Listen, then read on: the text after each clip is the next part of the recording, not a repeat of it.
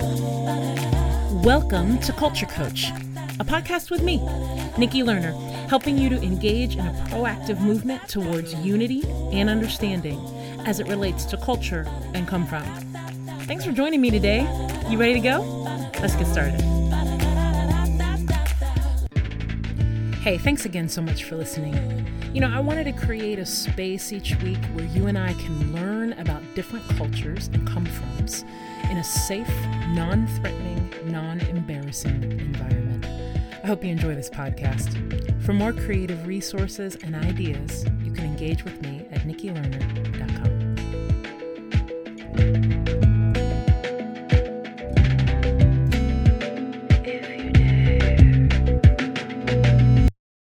For the next three weeks or so on the podcast, I'm going to be sharing some uh, insights with you and some ideas on how to define and expand a decision making team when you are looking at it through the lens of cultural diversity.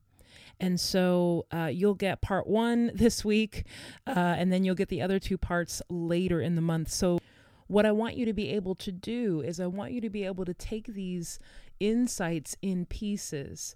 And each week, as you listen to them, I want you to see how you might be able to put those things into practice.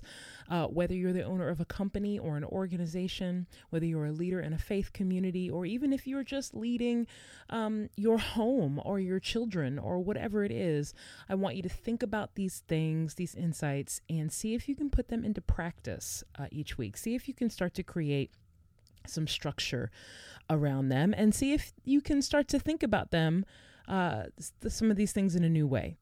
One of the reasons that diversity efforts can often fail within an organization is that the leaders of that organization, if it has been historically monocultural, um, are so used to doing things in a certain way uh, that now, when they have to think about not only new information when it comes to culture work, but also new structures and new environments for their workplaces with regards to culture, it can be very challenging to uh, let go of the way things have always been.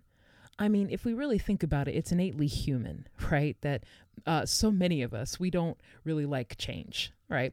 Um, unless it's change that we either saw coming or we wanted uh, to make, we don't always like change, particularly that is forced upon us. And particularly if that means that we're going to have to change the way that we have done something up until now, uh, to change our structures, to change our practices. And it's hard. It's just hard. I don't know what else to say about it. But when you're in organizational life, particularly if you're in an organization or at your company where the, the systems and the practices that you've used up until this point in the life uh, of your organization have worked well. Um, they may have brought you some success up until now it's very challenging to be able to look at that now and say, let's abandon that system or let's abandon what we thought was working in order to try something new to move forward. Uh, it's very challenging. It's very challenging to uh, believe or to trust that on the other side of this work, when uh, some systems and structures have been tweaked or changed or let go of or paused, that there actually could be something better on the other side. It's the scary part of entrepreneurship. It's the scary part of leadership. Uh, going out there, setting some vision without having seen what it's going to look like when it's done. And that is the same when it comes to being a leader who is trying to push culture work forward uh, in your organization or in your community, in your nonprofit, whatever it is. And so when I work with my clients in organizations, uh, one of the things that is strikingly obvious when we begin the work is that for many of them, uh, their senior leadership teams, their uh, directional boards, whatever the the uh, the top level leadership of a company or an organization is, it can tend to be very monocultural. Again, if the organization or the company uh, has not started or didn't start uh, in its inception to say we will be a multicultural company, we will be a multicultural organization. If it didn't start that way and it didn't start in its DNA, then oftentimes what happens is uh, the top level leaders of that organization tend to be monocultural. And some of the work that we begin is usually when I ask is why isn't that senior team or that senior group of leaders diverse? Uh, we usually try to lean in and troubleshoot and say, why is this group the way it is? And here's the thing when you have decision making bodies, decision making teams, um, usually people have uh, ended up in that position for a few different reasons that are pretty consistent across organizations. So, that first reason is uh, someone's title, right? Uh, the second reason is someone's tenure. And the s- third reason, and the third reason is uh, someone's uh, team leadership or you know the fact that they lead a large team and these are some of the reasons that we put people on senior executive teams. I want to challenge that today and i want to challenge that in this series of podcasts to ask and i work this with my clients all the time is to say why does it have to be those three things? You see you know many times we we give out these titles these executive titles and you know maybe you have an executive team and that's full of your you know president your vice president your your senior vp of marketing you know those kinds of things everybody with the title. But that doesn't necessarily mean that people that have the title should be on a decision making team or know how to make good decisions particularly when it comes to a diverse organization. Same thing with tenure you know, how long someone has been there at the company or the organization does not or should not automatically say that now they belong on a decision making team uh, on a group that's making decisions now for the entire organization, you know, decisions that they're making that go beyond their team. And then the third thing is just because someone leads a large team doesn't mean that they necessarily have the decision making ability or the decision making skills that are now needed in a multicultural organization. And so I am saying, how can we challenge this old model, this old model of why people are on senior executive teams, why people are on uh, senior pastoral teams and faith communities or uh, boards of directors or anything anything like that. It's worth the time for us as leaders to go back and and check and to poke and say is the criteria of title tenure and team leadership really the best criteria for uh, in order to build a multicultural team. Because here's what I've, I've learned.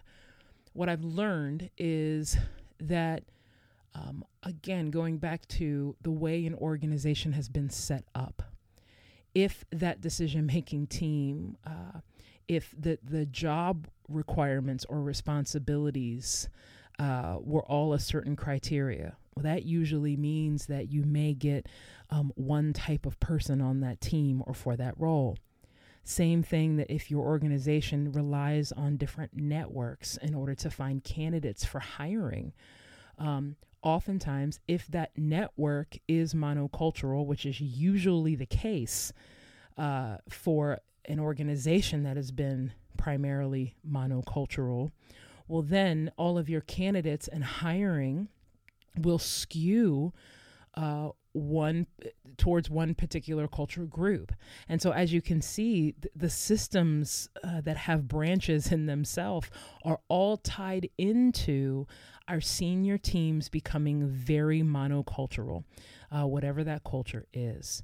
And so that's why, as people who want to be multicultural leaders, who want to be multicultural change agents, uh, wherever we find ourselves, we always have to be willing to question and to poke the systems of how we got where we are today. And so, when I work with my clients, and one of the things I'll suggest oftentimes is to uh, look at their senior teams and ask the question how could we diversify this team? How could we expand this team of decision makers so that we can get a diverse perspective of people? Well, one of the things that we need to do in order to expand that team is to is to go back and figure out the purpose, the criteria and the authority for that team.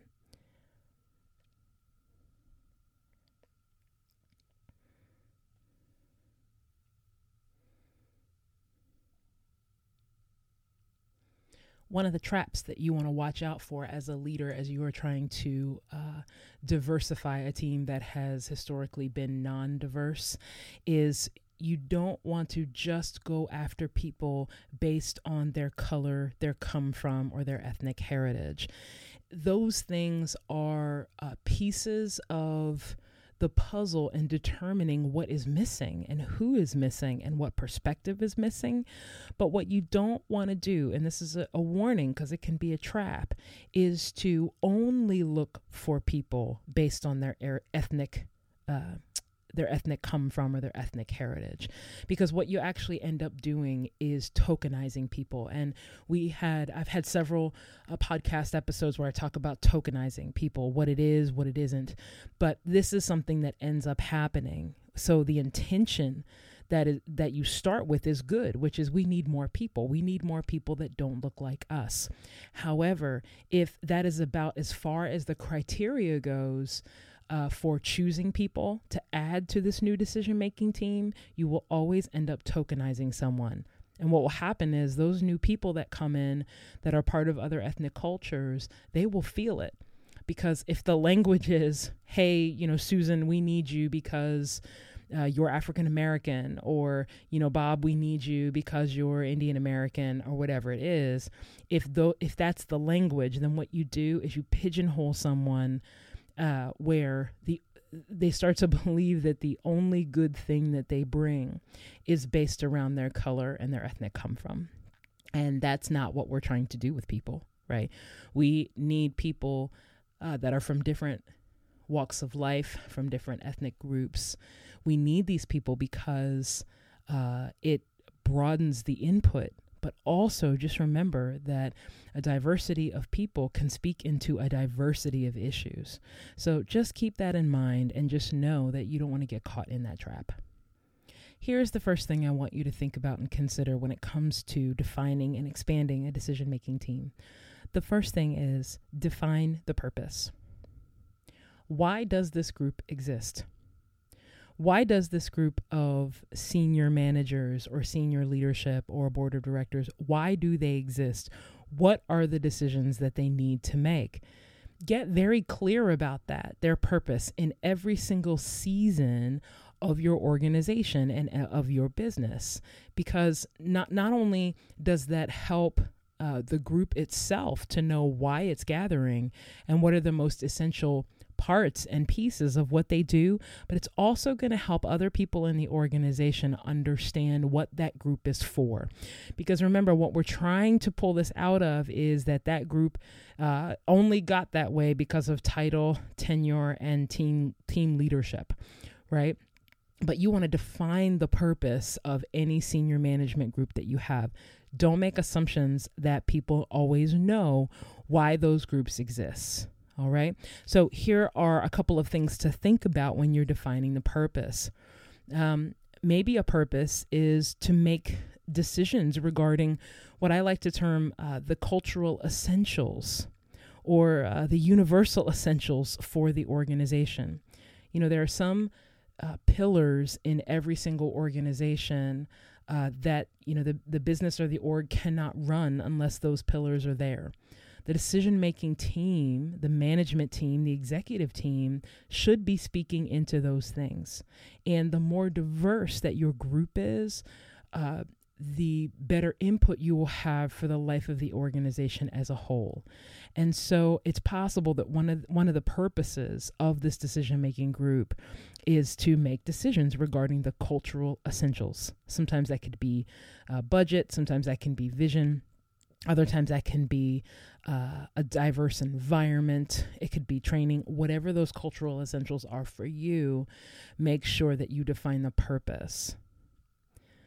Another purpose may be to make decisions regarding tasks that are connected to the cultural essentials, right? So once you figure out what those things are, uh, maybe this group comes together in order to decide how then will the work be done. The third purpose could be to provide a rich and robust conversation, uh, utilizing a variety of perspectives uh, to create well rounded processes and decision making. So, you know, it could be that the, one of the purposes of this group exists so that uh, you can have an expanded conversation uh, with regards to a lot of different kinds of issues uh, to help uh, move things forward in the company. This could be around uh, ethnic culture. This could be around uh, culture as it relates to gender.